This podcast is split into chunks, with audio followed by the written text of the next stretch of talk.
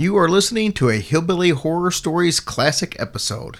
This podcast is part of the Dark Myths Collective. Visit darkmyths.org to discover more shows like this one. The darkness awaits. It's about to be a fun ride. Follow along, watch as we slide. Paranormal just hit the lights. Goosebumps all through the night. Mixing just a little bit of twain. That girl sure can't do a thing. Together, hillbillies go insane. Laugh so hard it'll hurt your brain. Podcast you won't ever change. These two here, they got the recipe. Sit on back and listen in to some of our darkest mysteries, eh? Welcome to Hillbilly Horror Stories. And now here's your host, Jerry and Tracy Polly, and their dog Ninja. Hey guys, and welcome to episode 125 of Hillbilly Horror Stories. My name is Jerry. Hello, guys. My name is Tracy.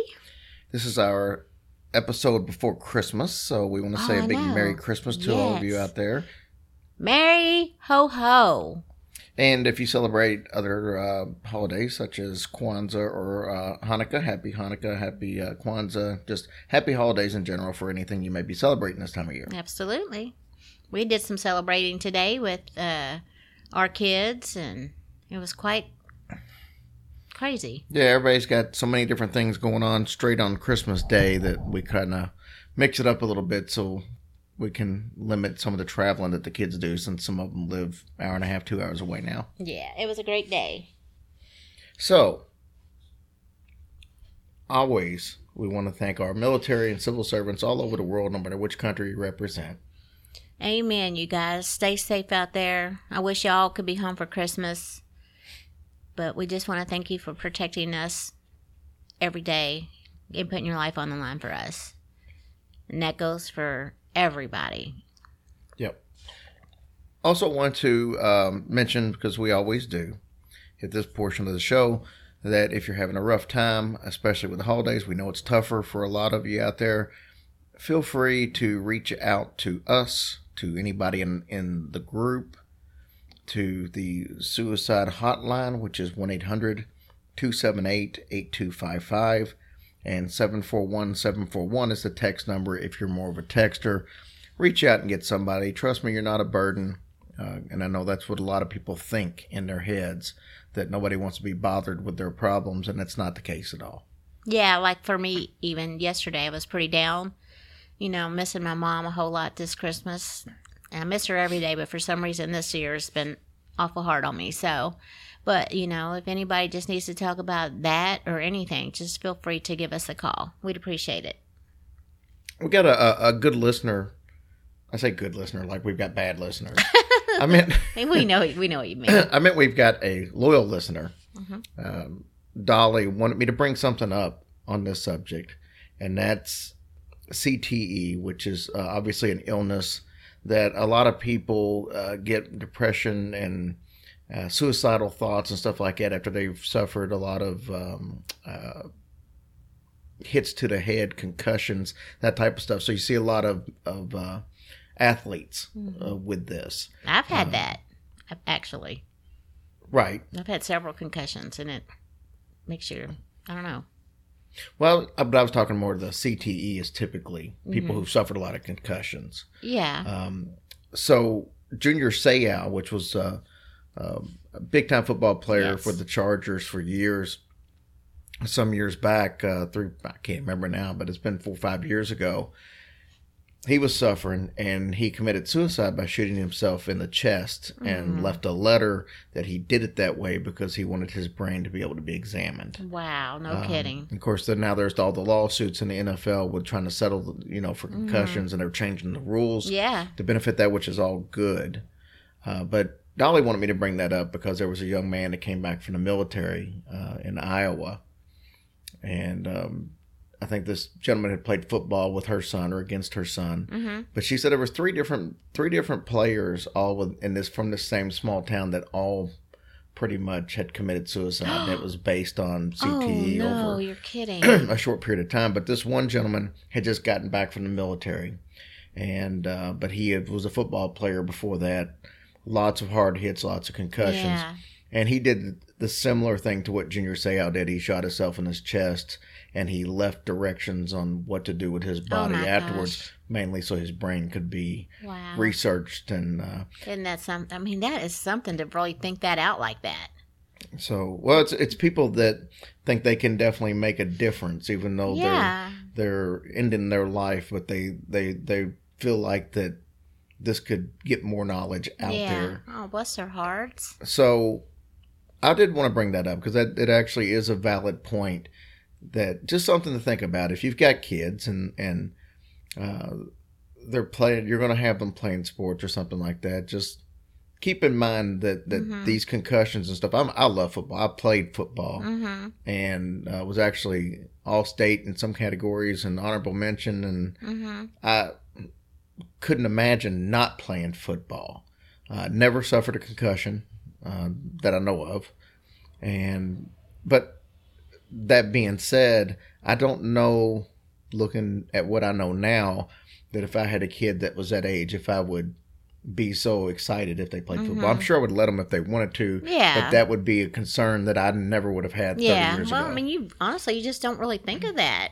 So, and, and there's other things too, you know, soccer. I mean, I know everybody's playing soccer now, but you know what? There's a lot of people that take a lot of these balls, hit them in the head. They use their head as part of the uh, the, mm-hmm. the game, and there's a lot of soccer players that get concussions and stuff like that just from mm-hmm. the. So it's I don't know. It's just something to keep in mind that if you've got a kid and maybe they have had a couple of concussions or something, eh, maybe keep that in mind that mm-hmm.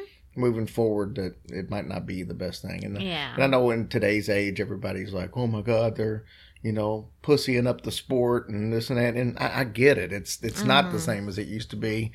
but sometimes things change because you just get more information out there. Right. Right. Well, thank you, Dolly, for sharing that with us. I don't want to dwell too far and be a complete, you know, bummer to start the show, but I thought it was important enough to mention, Yeah. Of Uh, course.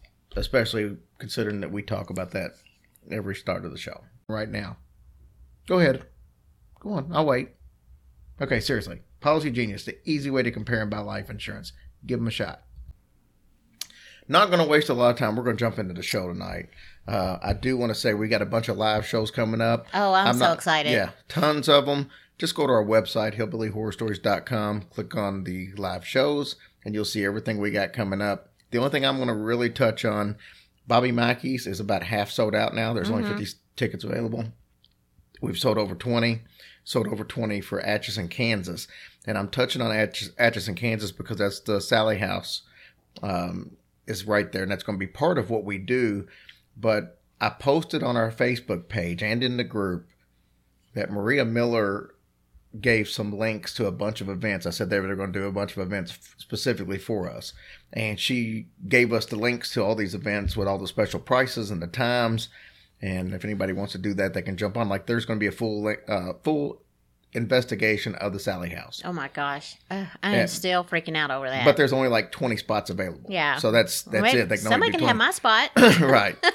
So there's going to be 20 spots available. It's like 65 bucks, which is Uh-huh. extremely cheap for something like this. uh-huh. Uh, you know, Waverly, if you go, you know, spend a couple hours at Waverly for an actual investigation, I mean, it's, you know, you'll spend a $100 minimum and you got to have like 10 people, Yeah. you know. So this one, just jump in there and we'll have some fun with it. But that's all I'm going to touch on that. You can go to the website and get that information. And if you want to see all the other stuff that we're doing in Atchison, just go to our group and uh, our our Facebook page because we've got our page that we don't do a ton with. We just post a show in there. It'd be easier to find there. Just go to hillbillyhorrorstories.com and then uh, or go to Hillbilly Horror Stories on our Facebook page and you'll see all that information and all the links. Okay. This is something I never thought I would do on this show. Hmm. And I'm gonna I'm gonna put a caveat so I can almost say that I really didn't do it two weeks in a row. But honestly, I think we're gonna have two weeks in a row of cryptids. But I'm gonna go out on a limb and say the Wendigo is more of a legend and not a cryptid. I, I consider that more of a monster. So I can kind of technically say we really didn't do two weeks in a row. Okay. But most of you are gonna say it's two weeks in a row of cryptids. But I found this story. I was completely unaware of the story. I found it by accident. And I thought it was fascinating. And the more I started reading about it, I'm like, we've got to do a show on this. And at first, I was like, I don't know if we'll have enough to do a whole show. Maybe we'll do two, you know, two different uh, stories this week. But then I started getting into it and getting into it and getting and lo and behold, it's like there's plenty on here to do a whole show. And I cannot believe I've never heard of this story before now. So, how about that? That sounds good. And we will do our iTunes reviews and Patreons, which let me tell you, oh my gosh, we had 19 new reviews, you all. That is the best Christmas present ever. It's like so many. I'm like so touched and blessed that you guys did that. It means the world to us. And if I got touched, that would be the best Christmas gift ever. Ah, you're so funny. no, no. hmm I'm All like right. a- Huh? okay. Nothing. Uh, nah, no, I was gonna say I'm I'm used to at this point. I'm like a sexual camel. you are. You don't need no water. Mhm, Well, Wait, okay. before you start, can you get that stuff off your lip because it's driving me nuts? It's toilet paper or whatever it is. Okay, thank you. Okay. I would have reached out and touched you then. Yeah, sure you would have. All right. Okay. Let's get started. Another cryptid story. Two weeks in a row. Merry Christmas.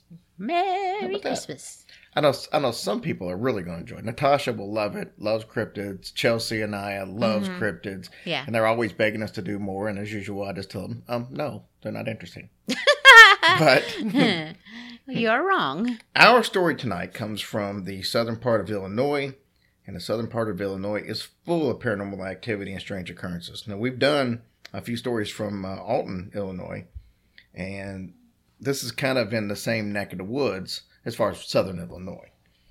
So, Native Americans and, and early settlers will tell you stories of strange lights and entities that stalk the forest, hearing bizarre screams and shrieks, seeing shadow people, all in this area. Wow, that's a whole bunch. Yeah, it goes way back. So native tribes believed that this land was cursed. They believed that evil spirits would roam all over the area, so much so that it was given the nickname of the Devil's Kitchen. Wow. Sort of like the kitchen sink. Don't know- Everything's you thrown know, in I there. I don't know why they would call it the Devil's Kitchen. I mean, I don't know if he's cooking up some good stuff, or I don't. I don't know why it would be called the Devil's Kitchen. Because what I just said. No, I don't think that's it. Would There's it be- everything in there but the kitchen sink. Okay, yes. I mean, I guess that would kind of make sense. Yeah. How many Native Americans had a kitchen? I don't know. They did it the right way. They cooked on the outdoors. Right. So it's kind of what the whole thing's True. the kitchen, or they just Yeah. Mm-hmm. have you know mark a line, some you know lines in the sand or dirt. And I don't think they now did you're that. entering the kitchen. Remember like Les Nessman's door on WKRP where he didn't really have a door, but Yeah. had to fake like there was a door. I- Yep. So anyway, this is in an, an area that's a little rural town, and it's called Enfield. That's Oh. where our story. And some people will hear Enfield and think of the Enfield poltergeist, which Mm-hmm. is what they did the Conjuring 2 about. And we, um, like I said, we've actually done a story on that too. Yeah. So when I saw Enfield first, I thought that's what it was. What- yeah. But this is not what this is because this is obviously in, in not in the United Kingdom. It is here in America. So here is one of the most bizarre cryptids to emerge to become one of the biggest mystery creatures ever encountered. Oh my gosh. This creature would come to be known as the Enfield Horror. Horror. Horror. Oh wow. Sounds nasty. I love how excited you get. Oh wow! The town of uh, Enfield is where it, it made its first appearance, and Enfield is located in southeast Illinois, right in the corner of southeast Illinois, I guess I should say. So this event, the very first one we're going to talk about, April 25th, 1973. There's a 10-year-old little boy. He was playing in his backyard. His name was Greg Garrett. He comes running into the house through the back door. He's screaming. He's crying hysterically. He said that a creature approximately five feet tall, with three legs, short, stumpy arms, its hands had like large talons on it, like a, an eagle or something would have. Or was what was it on uh, Napoleon Dynamite? So it would have talons. Remember the Oh yeah. Whatever creature it his mystical character. Right. Yeah. So he said it was gray and had slimy skin and huge red eyes. The creature ran towards the boy. It ran over his feet and kind of stomped on his feet, you know, as he Oh. ran past. Dude. Its claws ripped the boy's shoes to shreds. So police were called and they could find no sign of the creature whatsoever. So that was the first incident. Did it cut his feet? I don't know if it cut his feet or not Oh I didn't see anything on gosh. that. So you're probably thinking that sounds extremely scary, but this is coming from a 10 year old, right? That sounds scary to me. But how credible is a 10 year old? Well, what I'm true story, but how you you he, he can't explain his shredded shoes, so Right. he'd have to have something for that. Well, that is a good point, but approximately an hour and a half later, the creature showed itself yet again. This time, though, it was at one of the Garrett's neighbors, Harry McDaniel. It's about 9:30 p.m. Henry and his wife had, had come home, and they found their children, Henry Jr. and Lil, terrified. The children said that this thing kept trying to break into the house. They said that it tried to come through the door, but also through a window where they had a uh, window air conditioner unit in. Mm-hmm. So as the McDaniels uh, are sitting there listening to the children's story, there was scratching at the door that everybody in the family. Oh, they all heard it. Yeah, now they're now they're all hearing it. Henry assumed it was some kind of uh, uh, wild animal, stray animal, something like that. He went to the door, yanked it open. What he saw scared the hell out of him.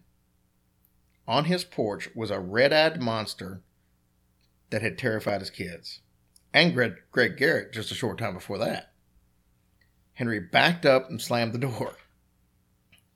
He ran to the closet, got a flashlight and a 22 caliber pistol. He told his family to stay together and wait for him. So Henry then went, he opened the door, dead set on, on protecting his family and his home, obviously. Mm-hmm. There it was. Proof that he was not hallucinating or just imagining things the first time that he saw this thing. He described the, to the, uh, the creature to the police as this it had three legs on it, a short body, two little short arms coming out of the breast area, and two pink eyes as big as a flashlight. It stood about four and a half foot tall. It was grayish colored, and it was trying to get into my house. That was his description to the police. So let's get back to what happened. So Henry opens the door and he sees this thing, right? He immediately opened fire on it, hits it. So you would think it would just fall over dead or, or just, you know, be severely wounded or something. Mm-hmm. Nope. It stood there, according to Henry, hissed like a wildcat. But keep in mind that Henry fired four shots point blank at this thing, and he said he knew he hit it from the very first shot. No possible way that he missed this creature. Here is the craziest part. Henry said this thing jetted off into the night, covering about 50 feet in three large leaps. It then just disappeared into the brush along the L&N Railroad uh, embankment that sits right there in front of his house. Dang, he's lucky. He's lucky that thing didn't attack him. Well, you would think. So at this point, the police were called. Henry tells the police he saw this monster from outer space. Oh, he said it was from outer space. I mean, I guess thinking Yeah. but when you see a picture of what was drawn to look like it when we Mhm. post these pictures, you're going to kind of see where that came from because Oh. it doesn't look like anything mm-hmm. that we've ever seen. Now, I'm sure that was taken real seriously. Obviously, you call, say, hey, I just seen a monster from outer space, but they got to come check it out, right? So when the police show up, they found a series of footprints that measured four inches across. It looked like a dog's print, only it had six toe pads instead of four like a dog has. Yeah. The prints also looked to be from an animal with three legs. That was determined because the layout of the of the uh, and the fact that one of the footprints was smaller than the rest. So it's like the third Oh, the weird. third leg might not have been a full third leg. And I don't know if they made a what do you call it? The plaster cast. Oh. well, I don't think they did. They don't sound like it. They should have. So, but you're you're saying that the undeveloped leg did touch the ground, though. That's how they Yeah, they, determined the they, three they could see that it had three sets of prints. Mm-hmm. Now, they also found scratch marks on the outside of the house that was right in line with the story that, that was, was being told Mm-hmm. by Mr. McDaniel. Even with this, the police were very skeptical of Henry's story. They pretty much just wrote the report and went on about their business. How can you just do that? Well, what are you going to do? Well, I mean, I don't know. Pull out an APB or. Oh, that'd be funny. So This would be scary enough if it was a one time occurrence. I think we could all agree. But it wasn't. On the early morning of May 6th, approximately 3 a.m., Harry was awoken by his neighbor's dogs barking their heads off. He grabbed his gun, he went to the door and opened it. He sees the same creature that he had seen before, but this time it wasn't as up close and personal as the first time. He says the creature was out on the railroad tracks this time. He said it was just casually walking along the tracks, you know, just moseying around like, you know, no Yeah. big deal. he didn't shoot at it this time. He just kind of stared at it. Said he stared at it for several minutes until it disappeared again. Now, as you would expect in a small town, it didn't take long before word started to spread about what he saw. So after the second report, the media caught wind of the events. Next thing you know, there was a media frenzy and an influx of visitors that were wanting to catch a glimpse of the creature. I will reiterate at this point that this was a small, rural town and definitely was not used to the publicity it was now receiving. There was so much attention that it aggravated the uh, White County Sheriff Roy Poshard Jr. Now, not only because of the fact that the attention was coming to the town that they really didn't want, because of the fear that was causing amongst the townspeople. He went to Henry McDaniel and told him that if he didn't stop spreading these crazy stories, he was going to arrest him because he was starting to panic. Yeah.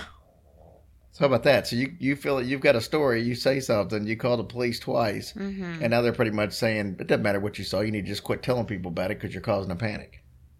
Reminds me of the um, mayor in Jaws. Oh yeah. So let's keep in mind that this is the same story that the little Garrett child next door said that he saw. Same description, pretty much. So you got two people with that same description within an hour and a half of each other.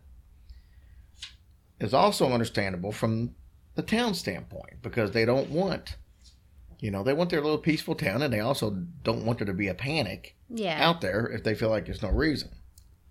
You know, who wants that peaceful town overrun, you know, with a bunch of trigger happy monster hunters in the woods with booze and loaded guns? That's oh not yeah, that would not recipe. be good. No, not at all. And that's exactly what happened. Oh, you stop it. Some of these amateur uh, monster hunters added fuel to the fire. Two of these hunters were from Indiana, Mike Mogul and uh, Roger Tappan. They claimed to have seen a large gray monkey dashing through the underbrush. It moved uh, so quick that they said they couldn't get a good shot at it. And another group of five hunters started patrolling near the L&N railroad track, is where he saw him walking up and down through there. Yeah, but that guy's description isn't anything like the others were. Well, but he said they was also said it was moving so quick that they couldn't even get a shot. So you know, who knows? If, especially if it was dark. That's true.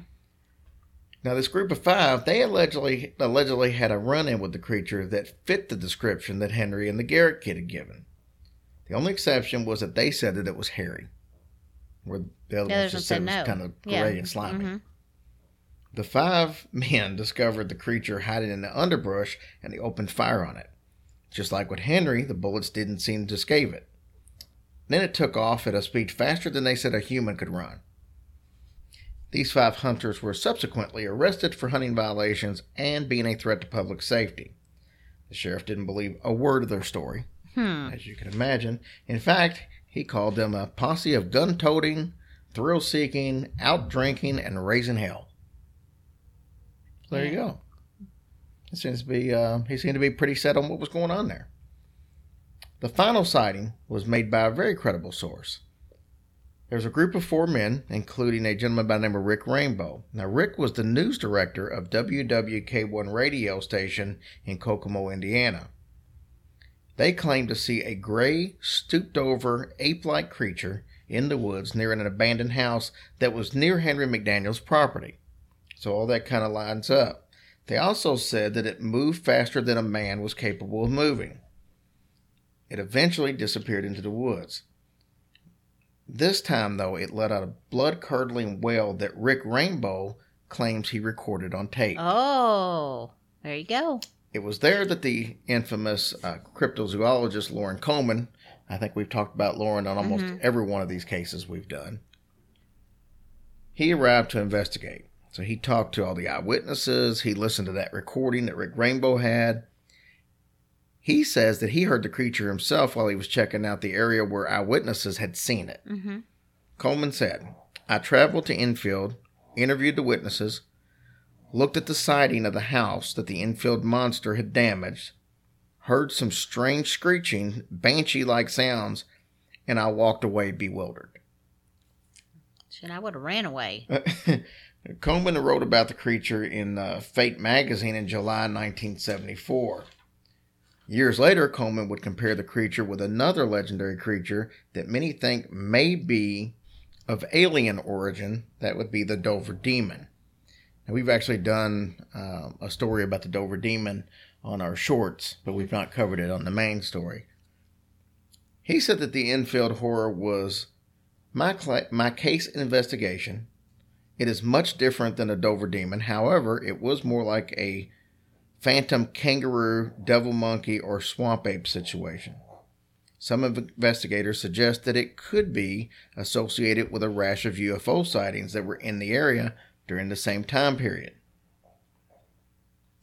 We, then you've got paranormal and, and supernatural theorists that they think that its aggressive nature towards humans anyway and trying to break into people's houses and stuff like that has the earmark of a classic demon attack. Oh. And that's why a lot of people compare it to the Dover demon.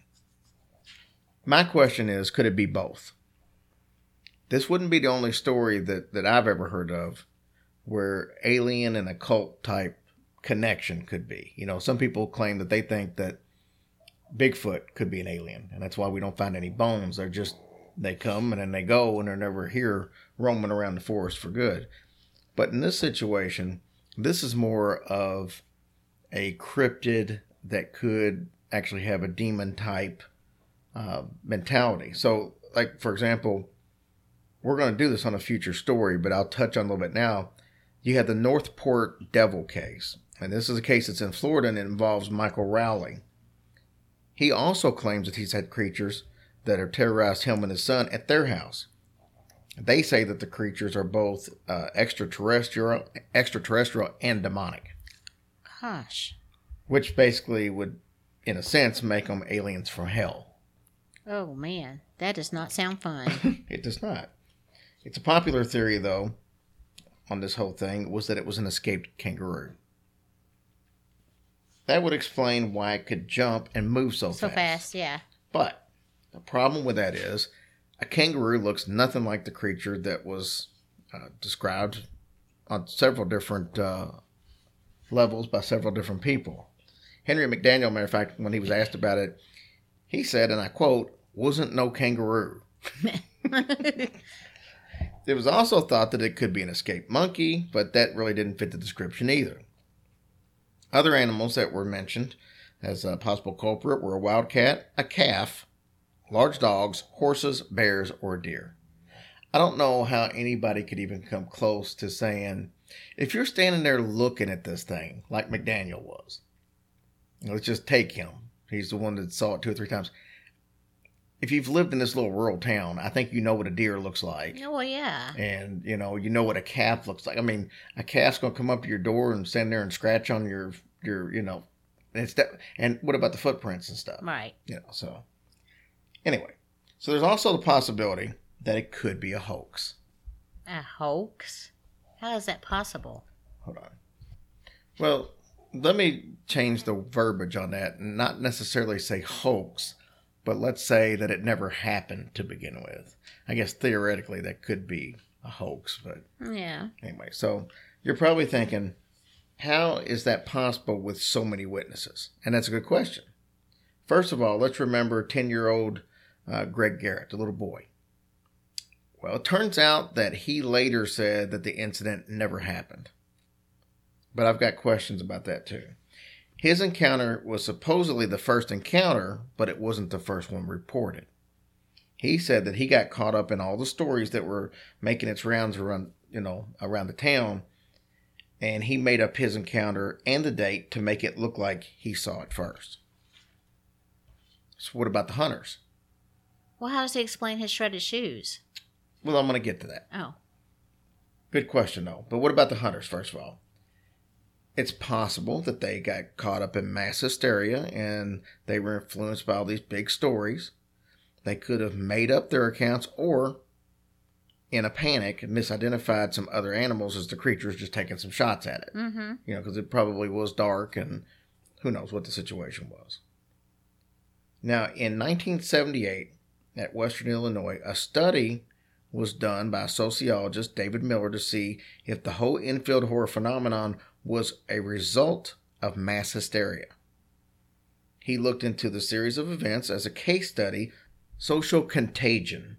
That's when you get a large group of people and they are influenced by group emotions such as panics, hysterias, collective visions, or extreme instances of suggestibility. And that's kind of like being hypnotized. They say some people they have that power of suggestion where if you're under and they tell you, "Hey, your arm's burning," you'll think your arm's burning. Right. So that's a a minor uh, example of what could have went on. So according to the researcher, the whole incident had its basis in just a few sightings. So that caused panic, and it made it flame out of control with exaggerated uh, and was exaggerated by the media and all these wild rumors. And next thing you know, the townspeople all reached a state of hysteria, hysteria or epidemic proportions. Oh. So maybe everybody just was on mm-hmm. edge, basically, Yeah. and because you know, if if I if I sat and told you tonight, ah, I heard some noises in here, and no, and you question me, and I'm be like, no, seriously, I I heard some noises, and it kind of freaked me out. Uh-huh. As soon as you turn this light off, if I walked downstairs, you would be sitting there thinking about that, Yeah, of course I would. even if I made it up. And in a sense, they're trying to say that's what happens. Small town, people hear this. Now they're everybody's locking their doors and they're in a panic. And now everybody they see something that could be the simplest thing, but in- their head, it's this thing. It looked like it, even though they could have been an owl or something. So that's kind of what they're saying happened. We'll probably never really know what happened that day. To me, though, there are too many things that haven't really been accounted for. So let's talk about the little Garrett boy. Remember, his shoes were torn to shreds, and you mm-hmm. asked about that. My question is the date. Now, he said he made the story up after the fact that he heard all these others. But what about his parents? He- oh. they they said that he came running in and he mm-hmm. was screaming and all that. Okay. But the time that he ran in screaming, it was the same date as what this supposed to happen. Because remember, his happened an hour and a half before mm-hmm. McDaniel's mm-hmm. big big first encounter. So if he came running into the house and his parents know the date and they know the time, something about that just doesn't jive. Are, are the, I mean, were they making the story up too? Were they part of the story? And what did happen to his shoe? I mean, did he take a razor blade and cut his shoes up and make the story? I don't know, but the timing of it. Now, eh, if it wasn't so much a where we had a set time and a date of when this happened, I could go along with, oh, it just happened. We couldn't really remember what day, but it Yeah. was after, especially if it was after the fact. But his story lines up where he was the first to see it and I haven't seen anything. I, I saw one report on this that said he uh, changed his mind and said that he made that up. So I don't know how accurate that is, or the other stories that I read that never mentioned that he changed the story. So I'm not sure, but I do find that date and what happened and his parents being involved.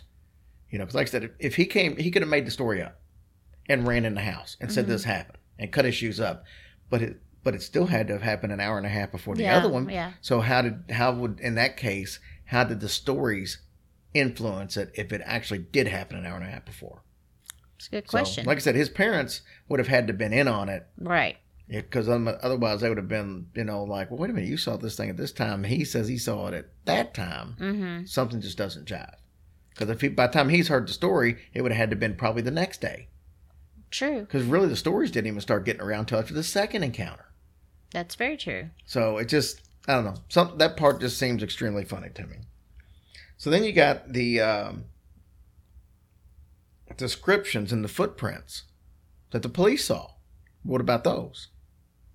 I mean that's not mass hysteria. They said it looked like a 3 you know now could it be a hoax to where they've made something where it made footprints that look like something else? I don't know. I mean i guess it's possible. But that's a whole lot of trouble to be going Well, sure through. it is. And what about the tape that Rick Rainbow captured and the- Yeah, the, what shriek that, that? Loren Coleman heard? Could just, I mean, I, I'm playing devil's advocate too. It could just be, you know, some strange sound. But these people live around there. Uh, Mhm. Well, not those two, but, you know, the McDaniels and stuff live around there. I'm sure they heard the recordings and they would know if I was like, oh no, we, we hear that all the time. That's Yeah. that's whatever Oh. whatever type of animal that we're just used to hearing. But both of these people heard something that they thought was extremely unusual for out there. And we didn't even talk about this. This kind of leads a, a little into, you know, a different situation. This was an incident that happened in 1941 and 42, so you're looking at 30 years earlier. About 40 miles away from this little town of Enfield is a place called Mount Vernon. Now, in these reports from 30 years earlier, locals were terrorized by a strange beast that could leap large distances and looked somewhat like a baboon. It was blamed for a bunch of mysterious livestock deaths back, in, back then. This creature was known as the Mount Vernon Monster. It was supposedly able to jump 20 to 40 feet in a single bound. There might not be any connection at all, Mm-hmm. But man, there sure seems to be some similarities Yeah. in that whole jumping thing. Yep. It just sounds somewhat similar to me, and, and it's in the same neck of the woods.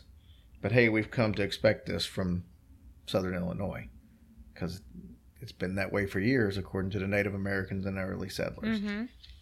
Yeah, that's pretty bizarre. Sound you're right. It does sound like a lot of familiar similarities. So that's the story of the Enfield Horror. What do you think? Um, I mean, I I kind of think it's true, honestly, because like I said, that's a whole lot of people doing a whole lot of crazy stuff. But I don't know. I just can't imagine a ten year old just, you know, running for their life and. I don't know. What do you Well, think? make do you think it's true? McDaniel, thank you, Ninja, weighing in as usual. He loves it. He loves a good cryptid story. I know. McDaniel's story to me, the fact that it happened a couple of times, the fact that you've got why, why would the whole family be in on it? Yeah. You know, you you've got scratches on the side of your building. Yeah. You've got, and, and I'm like you, it could be a hoax, but it's pretty elaborate. Yeah. That's not your just your somebody just lying to get attention. That's somebody who's made up fake prints.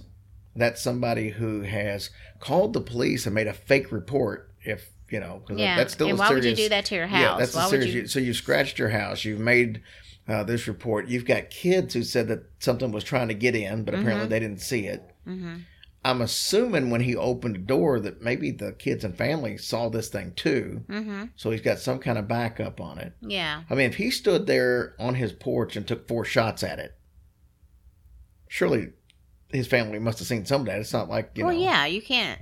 You can't deny that. I And, mean, he, and he says this thing runs off, and then here he is, you know, shortly after it's back again, and he's just watching it, and I don't know. Um, look, I think he was just hungry and wanted to have dinner with family. you always just think somebody's hungry. I think that he just wanted to to chill, you know, because if he was an angry creature, I mean, when the guy shot him, you would think he would go after him, like he would like lunge at him or something. Well, I- I'm in my head. Keep in mind this thing too. After after 1973 was never seen again. Not ever. That was it. Just that little stretch of Well, a maybe couple he- of days. Maybe he laid off and died I, somewhere. I kind of lean towards the idea of somebody mentioned the UFO sightings that were happening in the area. I, I would lean toward the possibility that it is some type of an alien or hmm uh, something like that. I mean, to me, that sounds more likely hmm than an animal that just out of the blue shows up for a couple days and you never see it again. Yeah, well, that does make a lot of sense. But I do feel like it, it was actually something. Oh, I, I, in my mind, there's too much there for it to be nothing. Mm-hmm. I just don't think it's a hoax, I'm just you Yeah, know, I don't either. Just my thought process. And I don't think this guy obviously was trying to get rich off of anything. yeah, I mean, right. it was just something that happened and it scared the crap out of his family. That's true. So that's our story for this week. I do want to touch on our iTunes and Patreons real quick before we get out of here. Uh, Take a deep breath. well, we'll do the Patreons first. There's less of those. Ty Rowley, Angela Voth, Jason, and Don. I think it's I think it's Hassan. Mm-hmm. So, but Don's been a listener for a long time too. So Thank you jumped- guys so much. she jumped on the Patreon patronage. chain. Good. I'm glad y'all did. We we really appreciate y'all's support. iTunes reviews. Joyce0221, L of Oz. Let me say this about L. She left a very nice review and she mentioned the fact that, um, you know, we had some nice little Twitter conversations back and forth. Mm-hmm. And the thing, the reason I'm bringing this up is we're not right all the time on this show. We're, No, we're not course not. experts Oh by any means. We're telling stories that are out there. And sometimes we do look at stuff, and I say we, I mean me mainly. I do take an approach sometimes that I can be, you know, have my mind changed over time in some instances. And the reason I brought Elle up, you know, she brought up an excellent point. This goes back months ago. But, you know, we were talking about it. I'm just drawing a blank because this was, I wouldn't plan on talking about this off the top of my head. The, the, the gentleman in California that uh, created the rockets that we pretty much used for the uh, atomic bombs and all that stuff but you know he was doing some rituals uh trying to you know bring somebody back and um you know in my mind when i hear something like that or Aleister crowley and what they were doing in my mind if it's not christianity based we automatically jump to it's satanism mm-hmm. but as she pointed out, and very correctly, by the way, there are a bunch of different religions where they summon people, like Aleister Crowley. He was summoning uh, Egyptian gods. That's not Satanism, Mm-hmm. even though I looked at it that way and even said it on the show. You know, they are occult type things uh, as far as what the masses considered, because if it's not Christianity or uh, Judaism or, or you know the more popular religions, that it does looked at get looked at like that. But you know, you've got Wiccan, um, the religion out there that's more based off of nature, and you've got you know like like that one, and, and even the the um, the guy we were just talking about that I for some reason can't think of his name. In California, I mean, he was trying to bring like a goddess uh, about, but it really wouldn't, you know, Satan worship. But the, all it gets tied into evil if it's not involving Christianity. Mm-hmm. And she brought that up, and the more we talked about it and went back and forth, and that's the same. It was the same conversation where the First Church of Satan uh, responded back, Oh. which I thought was kind of cool. Uh, but I did want to bring up that you know, and when she brought that up, you know, I did want to bring up a good point that we're not right all the time, and No. and I can have my mind changed. And as many people who try to change my mind on the Masons, uh, trust me, I should know. And I've come around a little bit on that too. So uh, that'll make a lot of Masons out there happy that I'm not listing all of you as, you know, occult worshipers and all that stuff, which I never did to begin with. On the Masons thing, it was always my approach to that uh, way of thinking was that's all from the higher end and the average mason is always doing the right thing for the right reason but maybe there's things you just don't know. That was always my you know approach to that. But anyway i just thought it was interesting to bring that up and uh, so i want to touch on that. So then we got uh, geo v. Gem quentin 68 maddie mo18 mojo Maddie Mo. lobster huh It's a Matty Mo. Matty Mo, Mojo Lobster, Lil Red 48, JC from Kansas, D Nova 2, Amy 15633, Lizard King 343. I think that's uh, Jim Morrison. Emmanuel Freeman. He wanted to get a shout out. Emmanuel, here's your shout out, brother. Ten stars. Thank you for that. Yeah, he wanted to give us 10 stars. That's not possible, but thank you. Worship Pastor D, Simone Estelle, Aaron Reynolds 0611, or just Aaron, as her friends call her, Sierra Cheyenne, Wild and Wonderful Podcast, Vicky T, and my name is JJH. Wow, that was amazing. took something. That is our most iTunes reviews in one week ever. I, I believe you're right. I know I'm right. Oh. Because the, the record before was 15, and there's 19. Oh, that's there. very true. Yeah. Yeah. Thank you guys. That really is whew. Helped us tremendously. I mean, it, it you know got us to number 19 in the rankings at one point in time, where Mm-hmm. Yeah. we're normally in the 30s. Yeah. So that's that's what happens when you guys do that, and then when we're up in the rankings, people in general want to do what everybody else is doing. So they'll just look at the top 40 and that's what iTunes shows. They show, they show you the top 40. So when we can stay in that top 40, more people see us and it helps show grow. That's why we always talk about how important those iTunes reviews are. Yeah, wonderful blessing. Thank you guys so much. So, wanted to touch on one other thing because I got a small apology that I've actually, I guess it's more of a big apology. I had a uh, listener write me the other day, and he is a gay man, and he asked if I had any issues with the, uh, um, LG. well, he said that, but just, just any, any th- with gay people in general, and this was based on a couple of comments that I've made in the past because I just make stupid comments sometimes without thinking. And one of the comments was we apparently on one of the older episodes. I didn't go back and listen, but I mean, if he said it, then I obviously said it. And but he said we were talking about Hocus Pocus, and I said Hocus Pocus was a gay movie. hmm Well, we both, you know, both of us sitting here know that I can't stand the movie Hocus Pocus. But if I used the term gay, and I'm sure that I did, you know, I go back to a time to where gay was used as lame Yeah. And in my head back then, it never was even thought about that having Yeah. anything to do with, with someone's sexual orientation. Now, I'm smart enough to know that in today's age, that that's not an appropriate thing to say. And as I told him, uh, sometimes I say stuff without really thinking about it. And I didn't, if I'd have caught myself saying that, because I, know it's wrong to say in these days, and I know that can be a very insensitive remark.